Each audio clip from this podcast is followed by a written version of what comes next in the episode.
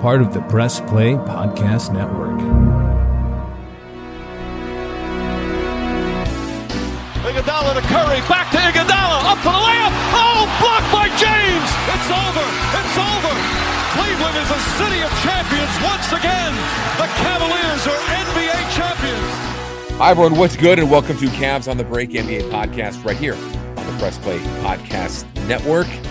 Coming off a win over the Orlando Magic, we will be discussing that. I'm John Sabol alongside the owner and writer of Hoops Wire, longtime Cavs and NBA writer, the great Sam Amico. Samuel, how you doing tonight, buddy? John, I'm doing well. Good to see you again. Actually, I can see you while others can only hear you. So I guess I'm the blessed one because I've got the full visual of you uh, smiling and having a good old time. Wow, Wiping that is, that is very kind of you to, to, to make me blush. Uh, I, I can see you t- as well. We are uh, recording this here on Thursday night, the seventh. Um, this is right before the Cavs go on a road trip. We'll be discussing that.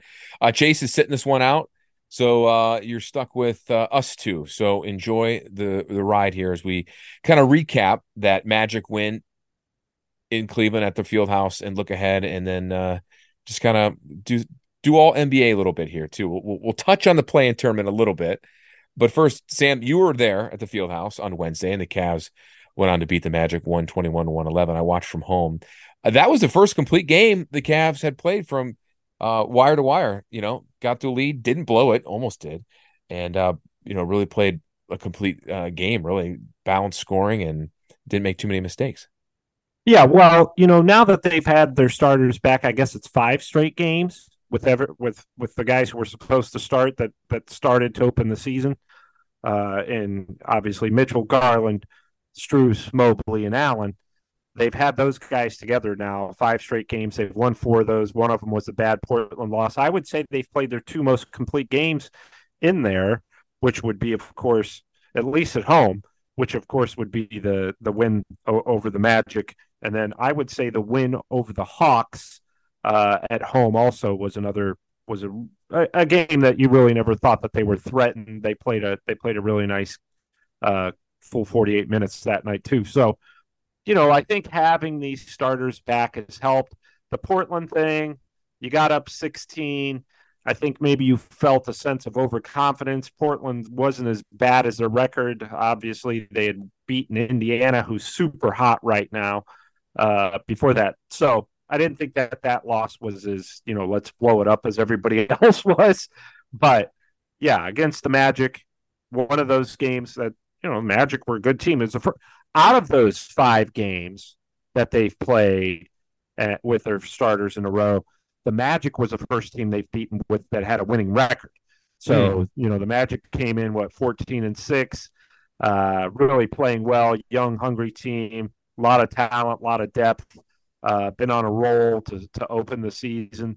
So the fact that the Cavs kind of, you know, took it to them, Magic came back in the game a little bit, but you know, this time the Cavs didn't really let their foot off the gas too much uh, and put them away. So it was an impressive, impressive win and a win you're going to need going on this road trip. Yeah, I think the biggest thing for me was watching that game.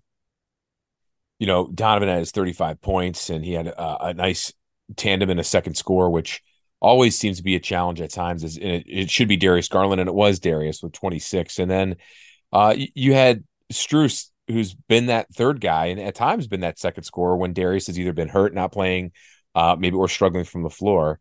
And that that balance scoring, the Cavs had five guys in double figures with Niang come with 10 points off the bench, which was huge for them. And Mobley again, um, you know, 16 points.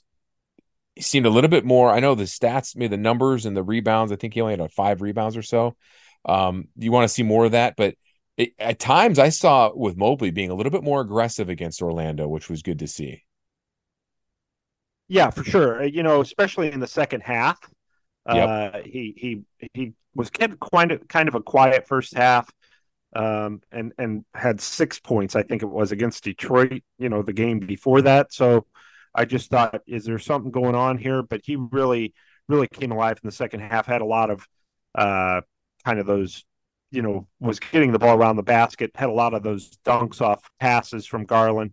Um, and I, I, I just think that, you know, the one thing I'll say about Mobley is he never forces anything. So, yeah, you know, things were going things were going pretty well uh, for the rest of the team. I think that he was kind of when he would get the ball, he wasn't looking to shoot because the other guys were doing such a nice job uh, put points up. So, but eventually he came around second half. He really, you know, he was a big but quiet reason why the Cavs were able to maintain a double digit lead most of the night. So this wasn't asked in the post game, and I wondered this too. Jarrett Allen late in that game, I don't know, maybe like a minute left, left the bench, went to the locker room. That was never really ex- like what was the issue? Did he have like an what was it, like a little injury? What was he didn't say anything in the post game that I, am aware of. Yeah, are yeah, you aware no, of anything? No, seemed seemed okay. Uh, uh JB two said he didn't. Yeah. He wasn't aware, didn't didn't know. So, uh, and, and Jarrett Allen didn't say anything post game about it. So I, I don't suspect. I, I think at this point, if there was something going on, we would have known about it. I would agree, and the reason why I bring that up because this segues to my next question is, you look at that game and you know, there's been a rotation shift. I think that JB now with you have these five his starters in there, right? He's been able to kind of get in a, a rotation, whereas at times the rotation's been off, but now you have, you know, your your starters are in, like everyone's healthy, everyone's back. So he's trying to find that happy medium right there of what seems to work. And Sam, at times it seems like the rotation that seems to be clicking is when Jarrett Allen is not on the floor. When you have a Mobley, Garland, Mitchell, Strus, um, Okoro or or Niang or when LeVert was healthy and not hurt playing. And the minutes kind of represent that a little bit. You know, Jarrett Allen only played in 19 minutes yesterday. Right. Yeah. You know, big part of that too was you look, uh, Allen, Mobley, Strus had five fouls apiece. Allen got into foul trouble early. Mm-hmm. Um, and there was a point there. I think Orlando took 37 free throws, which yeah, is, that was crazy, know, almost unheard of. The first half and part of the second half, but especially the first half, there was just so many whistles and so many stoppages in play. Uh, one of the things I wrote in my dribbles column was some of those were fouls, some of them were up for debate, and some of them were just flat out terrible calls. But when you you know when a yeah. team's shooting that many free throws, um, but it, it, in Orlando's defense, a lot they were playing inside. They're, that's a team that goes inside a lot uh, and and and tries to score at the basket. Obviously, there were two of I think two of twenty three on three pointers, so they had no other choice but to try to draw fouls, get to the basket. But um, yeah, you know, as far as the rotation goes, you look, you know, you get everybody back now. You you you're missing LeVert. Um, I don't think that's anything serious. Could be could be back here shortly. Mm-hmm. So you're going to have to, you know, you go you'll be able to go a little bit deeper because Dean Wade came back, played pretty well. Uh, I can't remember how many minutes he had, but it wasn't a ton. But he did; he was very productive in those minutes. I think he had eight points, five rebounds, or something in those minutes. Yeah, fourteen minutes. Yep, in fourteen minutes. Yeah. So, um, you know, you you have you have your starters healthy. If you can keep your starters healthy, then then obviously your bench is going to be. Uh, those guys get more comfortable with their role. JB gets more comfortable with you know, this is how many minutes these guys get because I've gotten reps. Not only the players need reps, the coach does too. So, uh, as far as managing the game and managing the lineup, so uh, you know, yeah, I think it's it's consistent. I know fans want to see more Craig Porter Jr. They're wondering why he hasn't played because he's played so well, which I think is a fair question.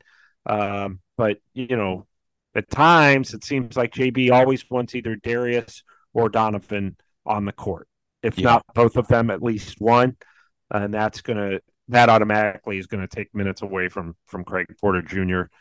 or Ty Jerome should we ever see him at any point this season.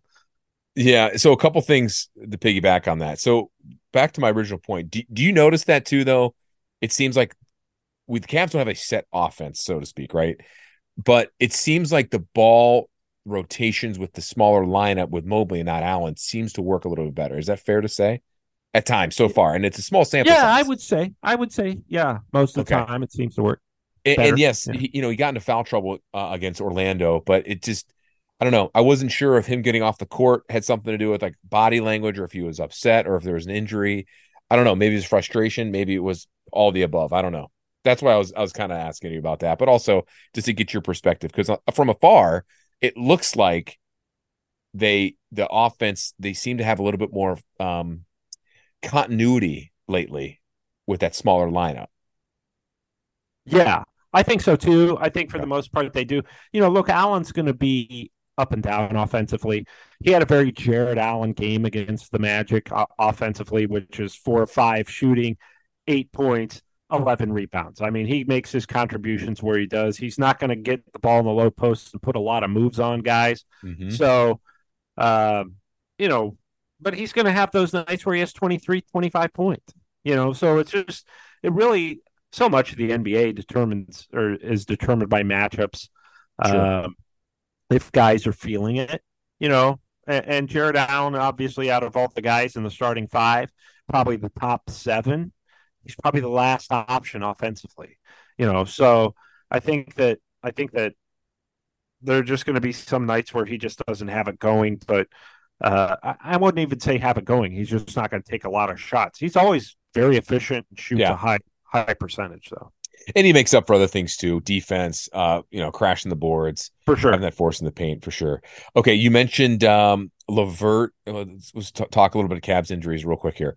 Ty Jerome hasn't seen the court yet this year. Uh he's he played two games. First two, I'm games. sorry two games yeah. right. But yeah. but since that first week he hasn't seen the court. He's been hurt. Any update on him and uh, any updates on on LeVert that you've heard? Last uh last I heard about Jerome was he, you know, was putting up shots a couple weeks ago. I don't think it was last week. It might have been the week before, and he was still having trouble landing on that ankle. Um, and, and, you know, then then I saw him. I guess it was the Portland game on the sideline. He he had an air cast on. So, you know, just last week, JB Bickerstaff said he thought that that Ty was a ways away, and you know, sometimes those. Oh, go ahead. Sorry. Yeah, any anytime you can have anytime you have an ankle injury, um, it can it can just take a, a high ankle sprain that can take eight weeks. So sure. you know, if he's missed six, he could miss another three or four still. Yeah.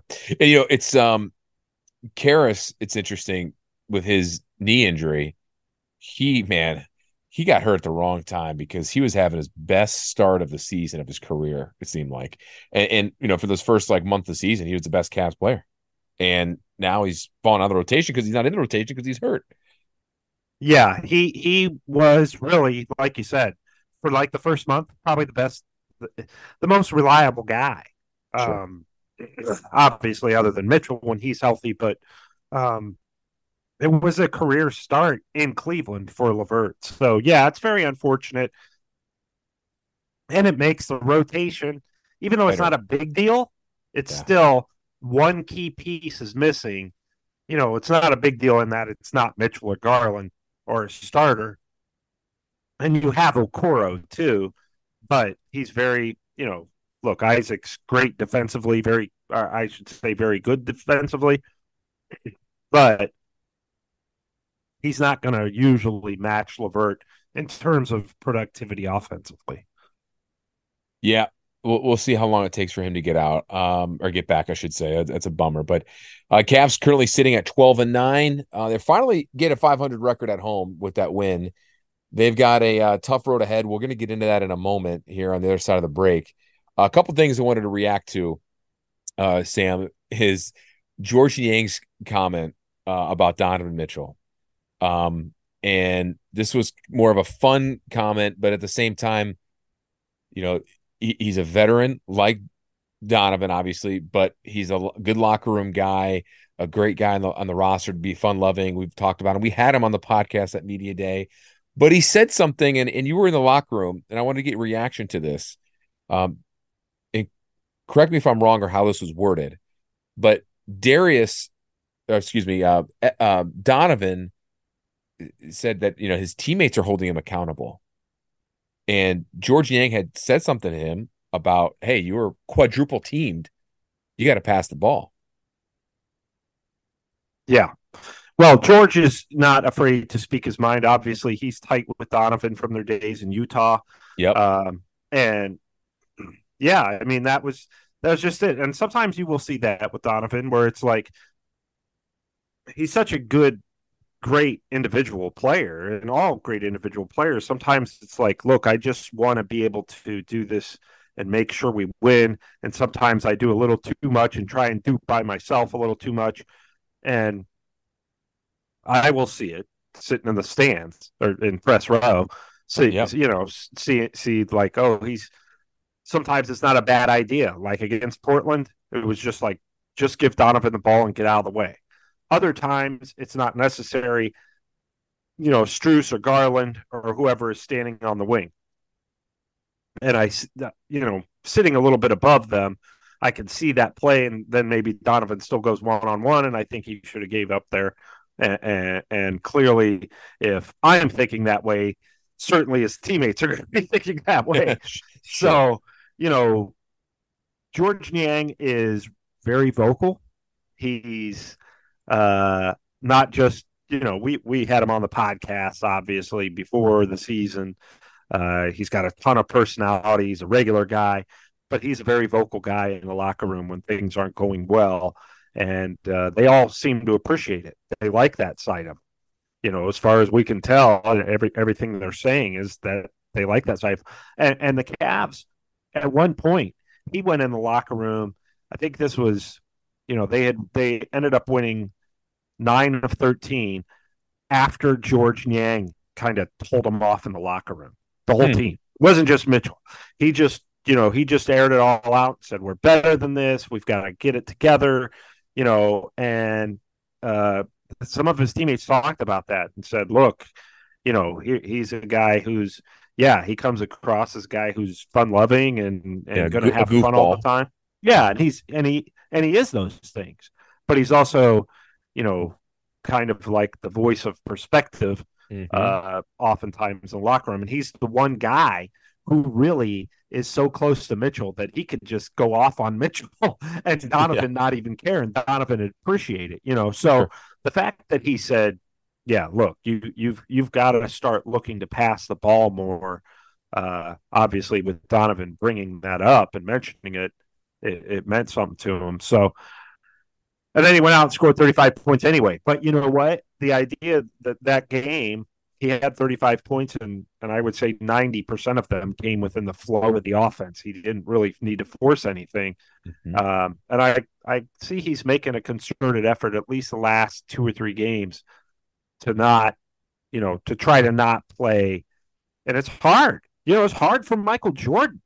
As I'm sure it was LeBron's always been a great passer, but it's always hard when you have a great ability to score on anybody anywhere just about any time to to if you're going one on one, it's hard for you to say, yeah, I'm going to give it up to somebody that I'm not so sure they're going to get a basket. I'm pretty sure I will. So, Right. but you know, in order to win and to win in playoff situations, and we saw the Cavs without Mitchell go into Philadelphia and win that game, and that's because they played, you know, trusting each other. And I, I, I don't get me wrong, Donovan Mitchell's not selfish, and I don't would never put him in that category. He's actually a great teammate, Sure. but yeah, I I, I would agree.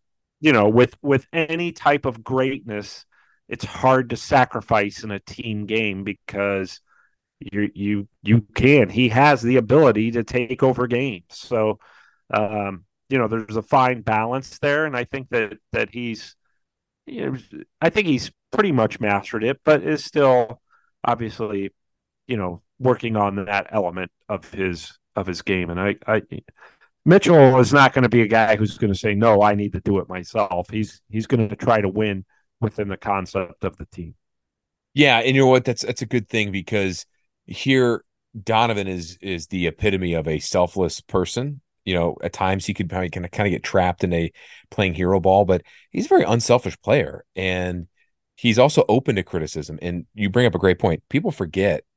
Maybe the casual Cavs fan don't doesn't realize or remember that he and Niang were Titan in Utah, and that's the big reason why Georges signed the deal because Donovan recruited him to help him come here to Cleveland. So when you have a guy like that, you can say whatever you want. Uh, I just thought it was a good a good sign for him to say that, and and Donovan to bring it up because it just goes to show like this is an open locker room. This is something that we all need to talk about. We need to air out our, our grievances if there are any, or we need to come together and we need to you know talk about everything because you need to put your ego at the door. And really, that's a big thing, and I think it's a sign of maturity with with teams and and with the Cavs. And I think when you have a guy like Niang and a guy like Max Strus, who's who comes from that heat culture or he's got that finals experience, you know, he's a no BS guy. Uh, opposite end of the spectrum guy versus Niang in terms of goofball. He's always business. It's hard yeah. to crack a smile with him or show personality, which is okay, but you have that balance. Not everyone needs to get along with everybody, but you're all have to have a common goal and have all have to have that common understanding more than anything. And it seems like we're slowly starting to see that with the newer guys, which takes time when you add new pieces. Yeah, when Max Strus smiles, I get nervous because I'm like, he's going to say something uh, angry or sarcastic. Yeah, it gives me anxiety. But I, one time I was in the locker room, um, and, and we, you know, there was a group of reporters, maybe two or three of us, talking to D- Dean Wade, and Niang's in the background, and just yelling, he needs to shoot the ball more. I always tell him he needs to shoot. I mean, he's just yelling. Well, we're trying to interview Dean Wade. He's so I mean, he's very vocal, almost like a almost like a coach that says stuff that a coach can't really say and doesn't really approach the players about. Niang will just let loose. So uh really it's nice, I think, for the Cavs to have that kind of personality on the team. Tristan Thompson, obviously, being another guy who who is pretty vocal leader uh, and uses the fact that he's been there before uh, a lot as kind of his his method of teaching. All right, we're going to take a quick break here. We're going to talk about the Cavs schedule ahead, uh, this tough road trip um, coming up here, and then touch on the NBA play-in tournament momentarily because there was a game out in Vegas tonight. If you're listening, this is a we're recording this here on Thursday, uh, December seventh. There was a game, and um, as anybody has listened to previous podcasts, know that I am not a fan of this tournament. I'm glad the Cavs are not in it. Um, and Sam is okay with it, but on the same page a little bit. But there's a big thing that happened in this tournament between that Bucks and Pacers game. We want to talk about. Uh, we'll get into that in a moment. But first, uh, since you're listening to us, you can't see us. Sam and I are in Zoom at, at, both of our houses, and you can't see the shirts that we're wearing. Um, we are wearing brand spanking new homage T-shirts. If you are uh, from the Cleveland area, Columbus, you all know this uh, company that is helping us out here. Boy, they have designed quite the array of uh, NBA gear, Cavs gear, Major League Baseball, NFL official licenses. Sam, what homage shirt are you wearing of, the Cavaliers at the moment? What is that? Is that is that your boy Austin? Austin, uh, I'm so old school. It's Austin Carr as a player, you Ooh. know, and uh, I, I'm sad to say that I don't remember getting to. Uh, I don't remember Austin as a player, uh, just as a fan favorite, as a you know, uh, a, color, a color analyst and in game analyst. Um, but I have watched him on YouTube and all that. So yeah, I, when I saw this shirt, I was just like, I have to have it. It's it's AC AC not only as a player in the old school Cavs uniform, but of course the AC I know and love, always smiling about something. So um, yeah, it's, it's perfect for me. I'm an, I, I love you know NBA history and old school stuff, and the fact that I uh, would consider it Austin Carr friend. I just very much look forward to wearing this T-shirt in front of him and uh, having him tell me how great I am because I'm wearing it, probably for no other reason, but at least he'll tell me I'm great. AC's always smiling, and if I want to be around him when he you wear that shirt in front of him, because his his grin's gonna get even bigger and bigger. I think we uh, should meet at center court in front of at halftime or something in front of in front of fans. That you, would be my goal. You know so. what? I'll I'll wear my homage shirt that I got of uh, the NBA Cavs NBA Jam shirt of had the stats of Mark Price and Brad Daugherty. That's the one oh, I yeah. have. Yeah, um, they were nice enough to send me another one. It was a gray with the uh, old school Austin Carr era Cavs wine and gold script on it. I know um, Chase was rocking a uh, uh, wine hoodie with the new Cavs font on the front of it. Uh, just some awesome products there. Perfect gift this holiday season. So uh, if you can go on our show notes here, um, wherever you're listening to your podcast on Spotify, on Apple, or um, any other location there, wherever you're seeing our description of our show, scroll on down. You'll see the link. You can buy your Cavs gear, Browns, Guardians, Ohio State, Mac, you name it. Great quality product right there on the Homage website. Go on our show notes, click that link there, and uh, enjoy yourself a nice, warm, cozy hoodie. Anything you want makes a great holiday gift here in time for Christmas here in a few weeks. All right. With that being said, we'll be back, go over a uh, playing tournament and the Cavs schedule ahead, and much more right after this. Cavs on the break listeners, listen up. The NFL season is going strong, and DraftKings Sportsbook is hooking up new customers with an offer that's even stronger. Bet five bucks on any game this week to score $200 instantly in bonus bets, and DraftKings isn't stopping there. All customers can take advantage of a sweeter offer. Get in on game day greatness. Download the DraftKings Sportsbook app now and use code P3CAVS. New customers can score $200 instantly in bonus bets when you bet five on the NFL. That's code P3Cavs only on DraftKings Sportsbook, an official sports betting partner of the NFL.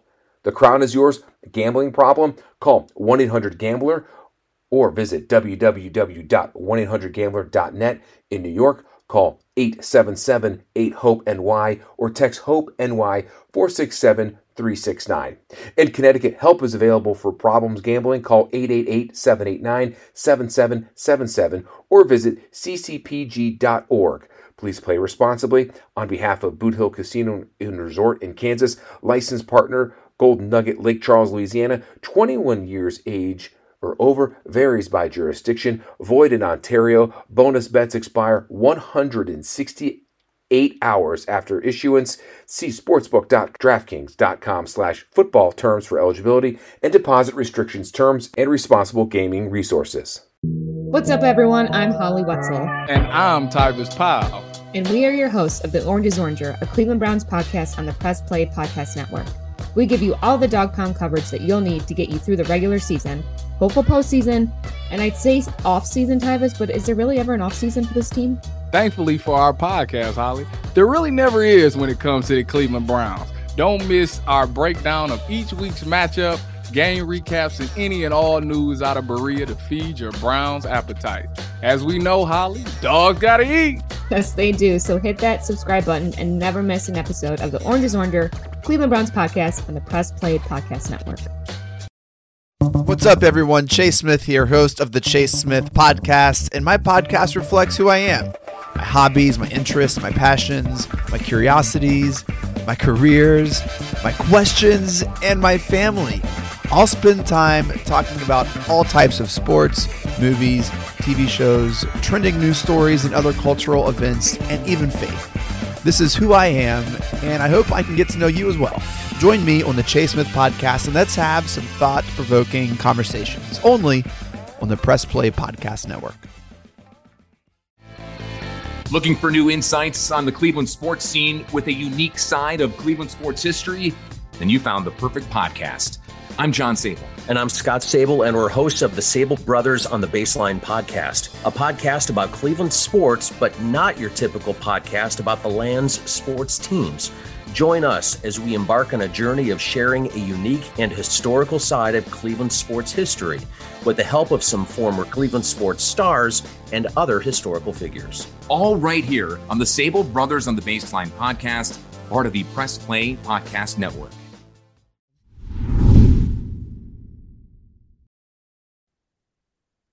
We're back here at Cavs on the Break NBA podcast on the Press Play Podcast Network. John Sabol alongside Sam Amico, owner, writer of hoopswire.com. Head janitor as well. Is that what that is? Is that your other title? That's my other title. Yeah. I, I didn't want to say it because I wasn't sure if you're cleaning up the mess, but there isn't any really messes over at Hoopswire. No, you know what? But we had a wild Christmas party um, and uh, me and the me and the cat. You and, and the cat. I love it. Yeah, yeah. Uh, so, uh, maybe uh, a lot of cleanup after that. Too too many bowls of spilled milk. That's for sure. All right. Um, NBA in season tournament. one of the semifinals. Both of them were played tonight. Bucks, Pacers, Indy won. Lakers, Pelicans, LA won. Um, I, am not a big fan of this tournament. I'm glad it's over. It's it's going to be over. The only best thing about this tournament are the cool floors.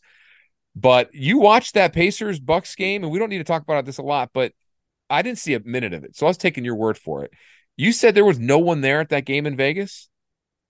Yeah, no, not for that one. Obviously, the Lakers drew a crowd um, with them being the Lakers and having LeBron sure. James and being very close to Las Vegas. At least, probably the I would say Los Angeles, obviously the, the closest city to Las Vegas, right? Like four hour drive. Or oh yeah, then Phoenix would probably be up there too, right? Phoenix might be up there, yeah. But but anyway, so that game did well. I saw the the funny thing was they the arena where the seating was was you know how they used to do it in the old days where they would blacken the seats, they'd turn the lights off above the seats. Yeah, That's the how uh, this was. Yeah, that's how Yeah. this was for the Pacers game. But the crowd was bad. I wrote a story on on on Hoops Wire earlier when that game tipped off that uh, an NBA source, guy who works for the NBA, texted me and said this crowd is a major disappointment. Um, I don't know that the NBA really though was expecting a whole lot. First of all, that game tipped off at five o'clock Eastern, which Okay. was two o'clock, I Their believe, time. in Las Vegas on a Thursday. Uh, on a Thursday afternoon. I just thought you're right. Okay, if you're going to do a, one of those games, why not have the Lakers Pelicans game first? You know, why not have that at two o'clock, and then you're going to draw a crowd, and maybe that'll lead into the other, the Pacers Bucks game. But look, the Pacers and Bucks, as as nice of seasons as they've had, and as long as they've been around, they don't have a huge national following. They have a big local following. You know, Milwaukee, the Bucks, they love the Bucks. They won a championship a couple years ago. Pacers, Indiana basketball is huge, but you you go outside of that area, and that's a problem. You know, it's I I, don't want to say a problem, but there's just there's just not you know it's probably the same thing with the Cavs without LeBron. They probably don't have a ton of fans living around the country that would go to a game in Vegas at two o'clock. It's just that's just the NBA. It's you know that's just the way it is. You have like the Lakers are a huge story. The Celtics are always a big story, and then The Knicks. you know if those the Knicks are in up there. But the fact that this tournament, you know, thank goodness for the NBA. And say what you will about that controversial win over the Suns, but thank goodness for the NBA that the Lakers made this Final Four because the crowd was not good for the Pacers and Bucks. And could you imagine it probably wouldn't be a whole lot better for the Pelicans and the Suns as No. much as you know the Suns have a decent following with Durant and all them, but they're not the Lakers. So yeah, was I think I I just I just think I, I kind of thought it was weird that they were going to do this Final Four in Vegas during the week.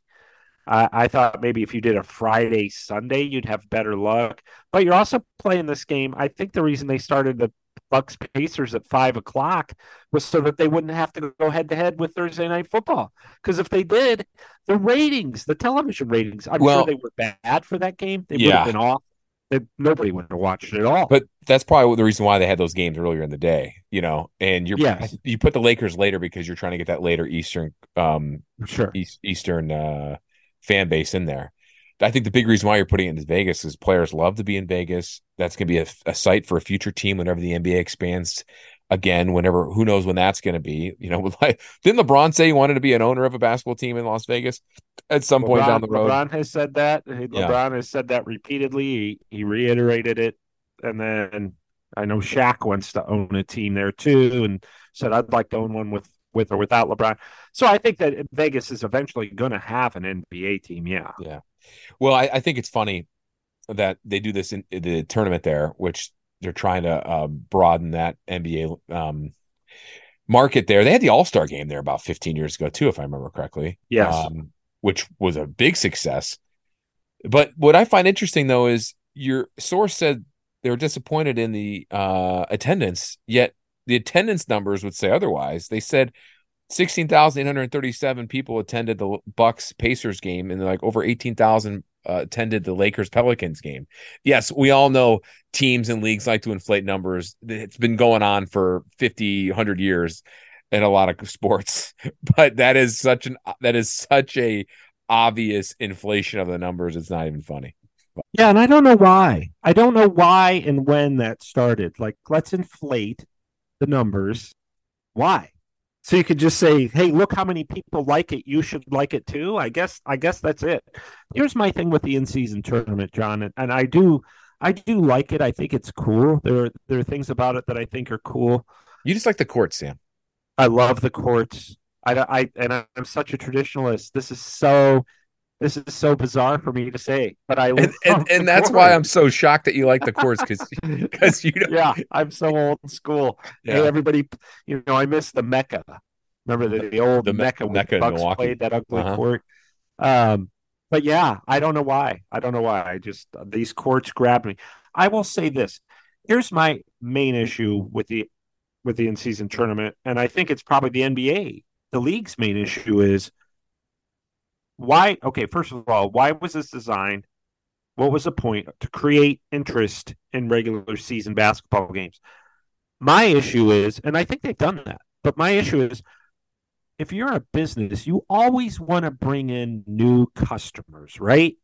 You always want to i know at hoops wire i want to bring in people who don't really read it yet.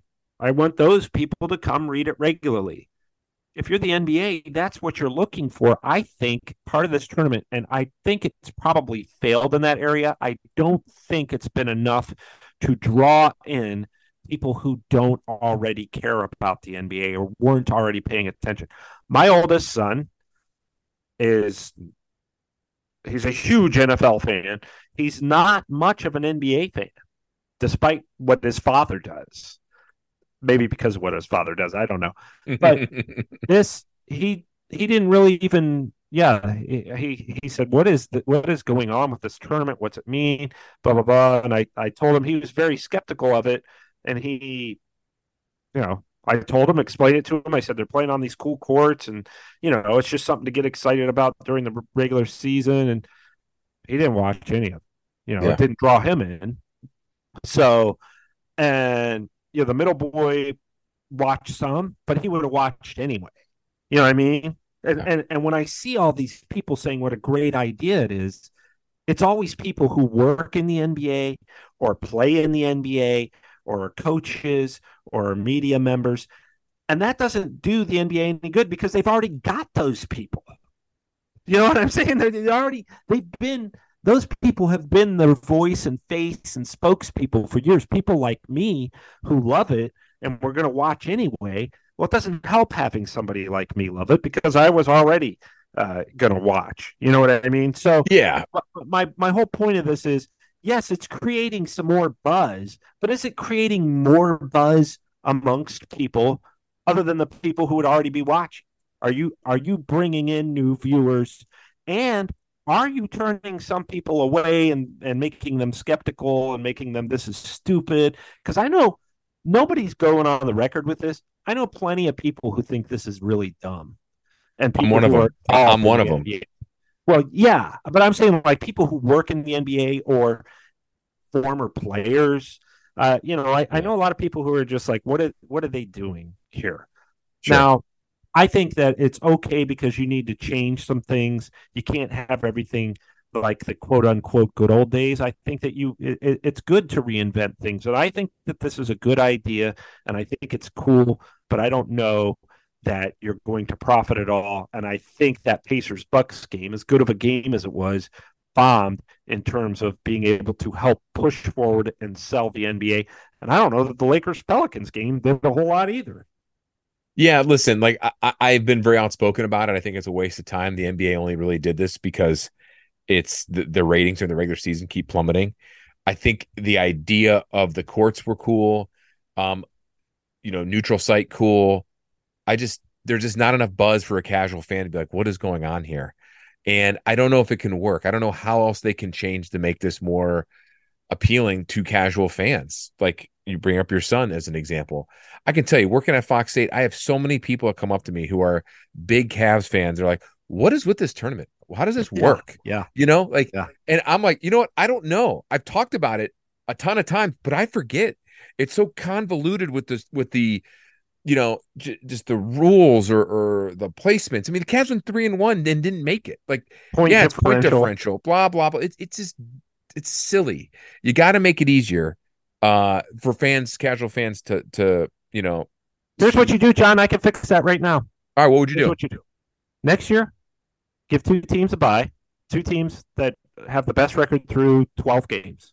Okay, say there's some teams that are tied 11 and 1 or whatever, then you just have a off court tiebreaker somehow. So those two teams get a bye. Everybody else, single elimination. That's it. No knock, no no group play, no records, no standings. Because guess what? It's not a tournament if you don't have single elimination the whole time. Right, It's but a- then it's it, a but then cup. but if that's the case, you do single elimination, then you're gonna get. Then would you lose appeal? Would you think just from the the draw? You want things to be drawn out for it to you last You want it to be drawn out, but guess what? It would. I think it would be. yeah, like let's say the Cavs got in, and lost their first game, then the tournament's over for them. It's But basically the that- play-in tournament, play-in game for the playoffs. If the, under your cir- under your you know. Yeah, I just think I just think you have single elimination. I, I, I because I think it would be more would be number one, way less confusing, true. and number two, uh, just more entertaining. I think I don't know. I don't Yeah. know. Look, I, I mean that's just off the top of my head, but I, I I agree with you. I had so many people asking me to explain this to them, and I I was fairly happy when the Cavs didn't make it, so that I could stop explaining it Me, me too. to, to my friends and family and readers in Cleveland. So, um, yeah, I, you know, look, I I give them points for trying. I don't know that um, I don't know that it that it you know that it's going to be something that is going to Stick. really win over win over fans. I don't know if it's going to stick. I guess if you're if you're Adam Silver, this was kind of your brainchild. Are you just going to are you going to you know bite the bullet and ha- take a hit to the ego and say, "Yeah, that didn't that wasn't what I was hoping for," or more likely knowing the NBA and and and the PR people, and I love Yep. them all very much. But my guess is they're more likely going to say it was a huge hit, and we're going to we can't wait to do it again next year. That that's I Yeah, mean, that's okay. That's you know, if you're the Cavs, if you're a Cavs or an East Coast team, I think the last thing you'd really probably want to do is to go all the way out to Vegas to play in the semifinals team or, or tournament. Yes, there's off off the court fun stuff there. Don't get me wrong, but is that something you really want to deal with to get away from any type of momentum you have close home? Whatever. I don't think there's a perfect fix to it. Um, people in the NBA circles would probably tell you it's a success. I don't think it is. I'd love to see the ratings once everything is done and go from there and see the overall attendance if it's not inflated. Which, which by the way, it, just, it doesn't really matter if I see the attendance because it will be inflated. But at any rate, yeah, clearly. Well, Clearly. I think, yeah, I I don't know. I don't know that anybody, for instance, and I don't want to belabor this, but I don't know that anybody went to a Pistons game thinking, well, at least we have the in-season tournament that we could win. I think that if you were going to go to the Pistons Cavs game in Detroit, it's because you just were going to go. I don't know that the in-season tour. I don't think they. I don't think anybody bought a ticket thinking, "Hey, it's an in-season tournament game. Let's you know, let's go buy tickets. Let's get up there and watch this tournament." I don't think that there was that kind of, Sure. you know. Whereas, like obviously, an NBA playoff game, people were going to be like, "Yeah, I got playoff tickets, dude." You know, I, nobody's going to be saying saying that about the in-season tournament. I can tell you that I think most other American sport le- sports leagues, like the NFL and baseball, are probably like, "What are these guys doing?" It's it was uh, it's definitely. I give Adam Silver credit for innovation, but I just he's trying something. Yeah, I've had a couple Yeah. people from the from the Browns be like, "What are they doing over there?" You know, I'm like, yeah, yeah. players Right. and, and people that work for the team are like, "What? What's how does this work?" I'm like, "Yeah, I don't know." yeah. Um, I do the- know, That's the best answer. I don't I'm just know. I'm just going to confuse you and confuse myself. Then I'm going to give you the wrong information again. But um, anyways, but uh, by the way, you bring up the Pistons. I think only reason why people would want to go see the Pistons is because you want to see them beat their beat the uh, NBA record for consecutive losing streak, extending to what is that 18 as we sit here on the seventh. My It's goodness, and I could tell you the Pistons as an organization and the PR people are wonderful. And therefore, if they get to that point where they have a home game, the record obviously for one season is held by the Cavaliers and 76ers, tied at seven or at 26 straight losses. If the Pistons get to 24, 25, if they get to 26 and they have a home game, I'm going to go up there. You got to. I gotta, and I'll, I'll write from a Cavs perspective. I'll write, you know, the uh, the monkeys finally off our back. If you're Cleveland, um, because you you lifted that weight, the Pistons left lifted, and I think they've got a real good shot of breaking that record because they had the Memphis Grizzlies, the wounded Memphis Grizzlies at home uh, Wednesday night and lost. They they lost to the Memphis Grizzlies. They, have got Orlando. Home. They've got Orlando, Indiana, Philly, Philly, Milwaukee. Their next five, and then watch, Atlanta. Watch them beat Philly one of those games. Yeah, back to back. They've been playing. I mean, they've they've had some close games, but you know. All right. Well, speaking of the, the schedule, real quick before we uh, end this podcast, uh, let's talk about the Cavs road ahead here. They've got a tough schedule. Uh, Miami, Orlando, and the back to back of Boston. A rare back to back away games. That's a new scheduling twist that started this year in the NBA. Or no, I'm sorry, it started last year, I believe. Yeah. Um, I hope the the cat. Uh, did the Cavs fly down there today? Are you aware? Yeah. Okay. They flew to Miami. Yep. All right. So if that's the case, are we just going to pencil them in for a loss on Friday at just suffering from that quote unquote Miami flu? Uh, you know what I'm saying? Like, are, are you going to be like Chase and make me pick each of the next four games? No, uh, we're not going to do that. We're running out of time, anyways. But oh, but well, the, the, Miami okay. flu is a real thing, Sam. Sure. Well, I mean, I, I probably had it. You're you know you're in your 20s. You go to Miami. You got a free night. Uh, could be, but you never know. Look, uh, I mean, to me, it's like Miami's not been playing that great lately. Jimmy Butler came out and said the other day, guess what? We're mediocre. We have a mediocre offense. We've been mediocre defensively. We're average. So, and Miami is that way in the regular season. Look at them last year; they were average, and then they got to the finals. So, you know, you could you could potentially steal one there. I think you've you've got to, you know, you this is this is a really. We always talk about these West Coast trips, but this East Coast swing here is just a, a nightmare because yeah, Orlando's playing so well, right? And, and and you know Miami's you never know what you're going to get from them, and then you've got Boston, who's the best team in the East right now, back to back on their court. So those are tough, and you know the Cavs had Boston's number a little bit last year, um, and I'm sure they remember that. The Cavs went there and remember that game last year, won in yep. triple. What was mm-hmm. was it triple overtime? A double overtime early in the season, right? And the Cavs won. Very early, yeah. They and they didn't have Darius that game, I don't believe.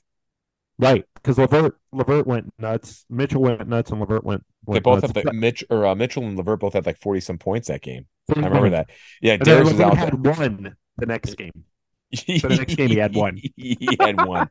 yeah, my, Miami's lost what uh, four of the last six games. They're uh, struggling a little bit. No, I, I think that Miami flu is a real thing. But one thing I will say, if you want to think of the Cavs here, is Max Drew said after the game against the Magic on on Wednesday that you know this was that win was big for them going on this this road trip. They want to come back and beat Miami after Miami stole one from them a few weeks ago. So I, I think that focus should be where we all hope it is, and this is a good you know measuring stick on where they're at uh, from not just a skill set on the court, but a mental makeup off the court. And uh, if they've got take, I don't want to say turn that corner, but you know change a little bit there. Uh, the Orlando game will be interesting because you just played them, and now you're going to play them again, but you're going to play them at their house, and then the back to get back against Boston. Boston's just the the beast of the East right now, and uh, I mean they're they're they're nine and zero oh at home. Think about that.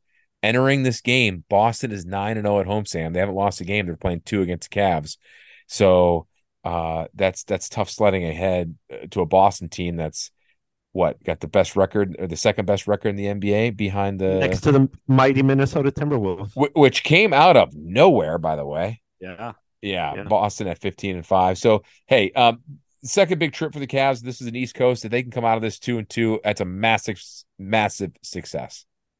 I yeah, I mean, I think if you're the Cavs, well, you're the Cavs, you you know, you don't think about anything but Miami. But I think if they can win one, you want to win one of these, and I think that'd be okay. Yeah, I, I would You know, agree. I think I think so- two would so be the tough. best. Obviously, well, four Yeah. would be the best. But you know what I mean. If we're being realistic here, it's it's tough to do that. But uh, we'll see what they can do. Uh, Cavs. And if you're listening to this on Friday, they're playing tonight. Then I guess you could say, or playing, and then they've got uh, the Magic Monday, and then Boston Tuesday, the 12th, and then Thursday, the 14th. There, and then they're back home on Saturday, the 16th, against the Atlanta Hawks. All right, that will wrap it up to this edition of the Cavs and the Break NBA podcast. Follow the pod on Twitter or X, as the kids now call it, at Cavs on the Break. Follow yours truly at John underscore Sabol. Follow Sam at Amico Hoops on Twitter. And then, of course, get all your latest Cavs and NBA news at hoopswire.com. If you haven't already, keep that as your homepage. It's on mine. And I read Sam every day. Please, I read his halftime dribbles all the time. I criticize his halftime dribbles, You do. and uh, then he criticizes me with uh, funny emojis. that's yeah, that's how back. it goes. That's usually how it goes. That's how it goes. Accurate. You know, as as we're uh, as we're wrapping this up here, I got Sports Center in the background, and they're showing the in season tournament highlights. And they're showing the players walk down this tunnel with the trophy of the cup, and LeBron just walks by it like, "What is this?" Zion Williamson walks by and smiles at it. It's just funny. Damian Lillard went up and touched the cup, and a reporter said, "Don't touch it. That's bad luck." And guess what happened? The Bucks lost. That's why you walk by the cup coolly if you're if you want the NBA cup. Man, And uh, the don't know. elusive. I I I'm going to call it the elusive gold chalice. I, I hate to make fun of the tournament. I really do, but y- you know, part of me really wants to. But I, I, I, I make fun of myself for liking it so much. So Yeah. You know, it's well. Last point on that, it's the low hanging fruit right now in the NBA season in December. sure, yeah, I gotcha. I Yeah. agree. Hey, b- by the way, before we wrap this up, for sure, uh, did you see what LeBron did tonight? I did not. He scored on twenty. He scored or assisted on twenty four consecutive points against the Pelicans. At 38 years, he's going to be 39 in a couple of weeks. Jeez, Sam, Is that what not amazing? I didn't. I didn't. I didn't watch that game because I was too busy rooting against the Pittsburgh Steelers, That was an as- awful game, as I My- always do. my and they goodness. lost to the two and ten Patriots at home, so it went well for me. It did. All right, enough of Sam, enough of uh, me. Um, thanks for listening, everyone. We'll be back next week right here on Cavs on the Break, NBA podcast, right here on the Press Play Podcast Network. Congratulations, Cleveland. Your decades long wait is finally over. The Cavaliers are NBA champions.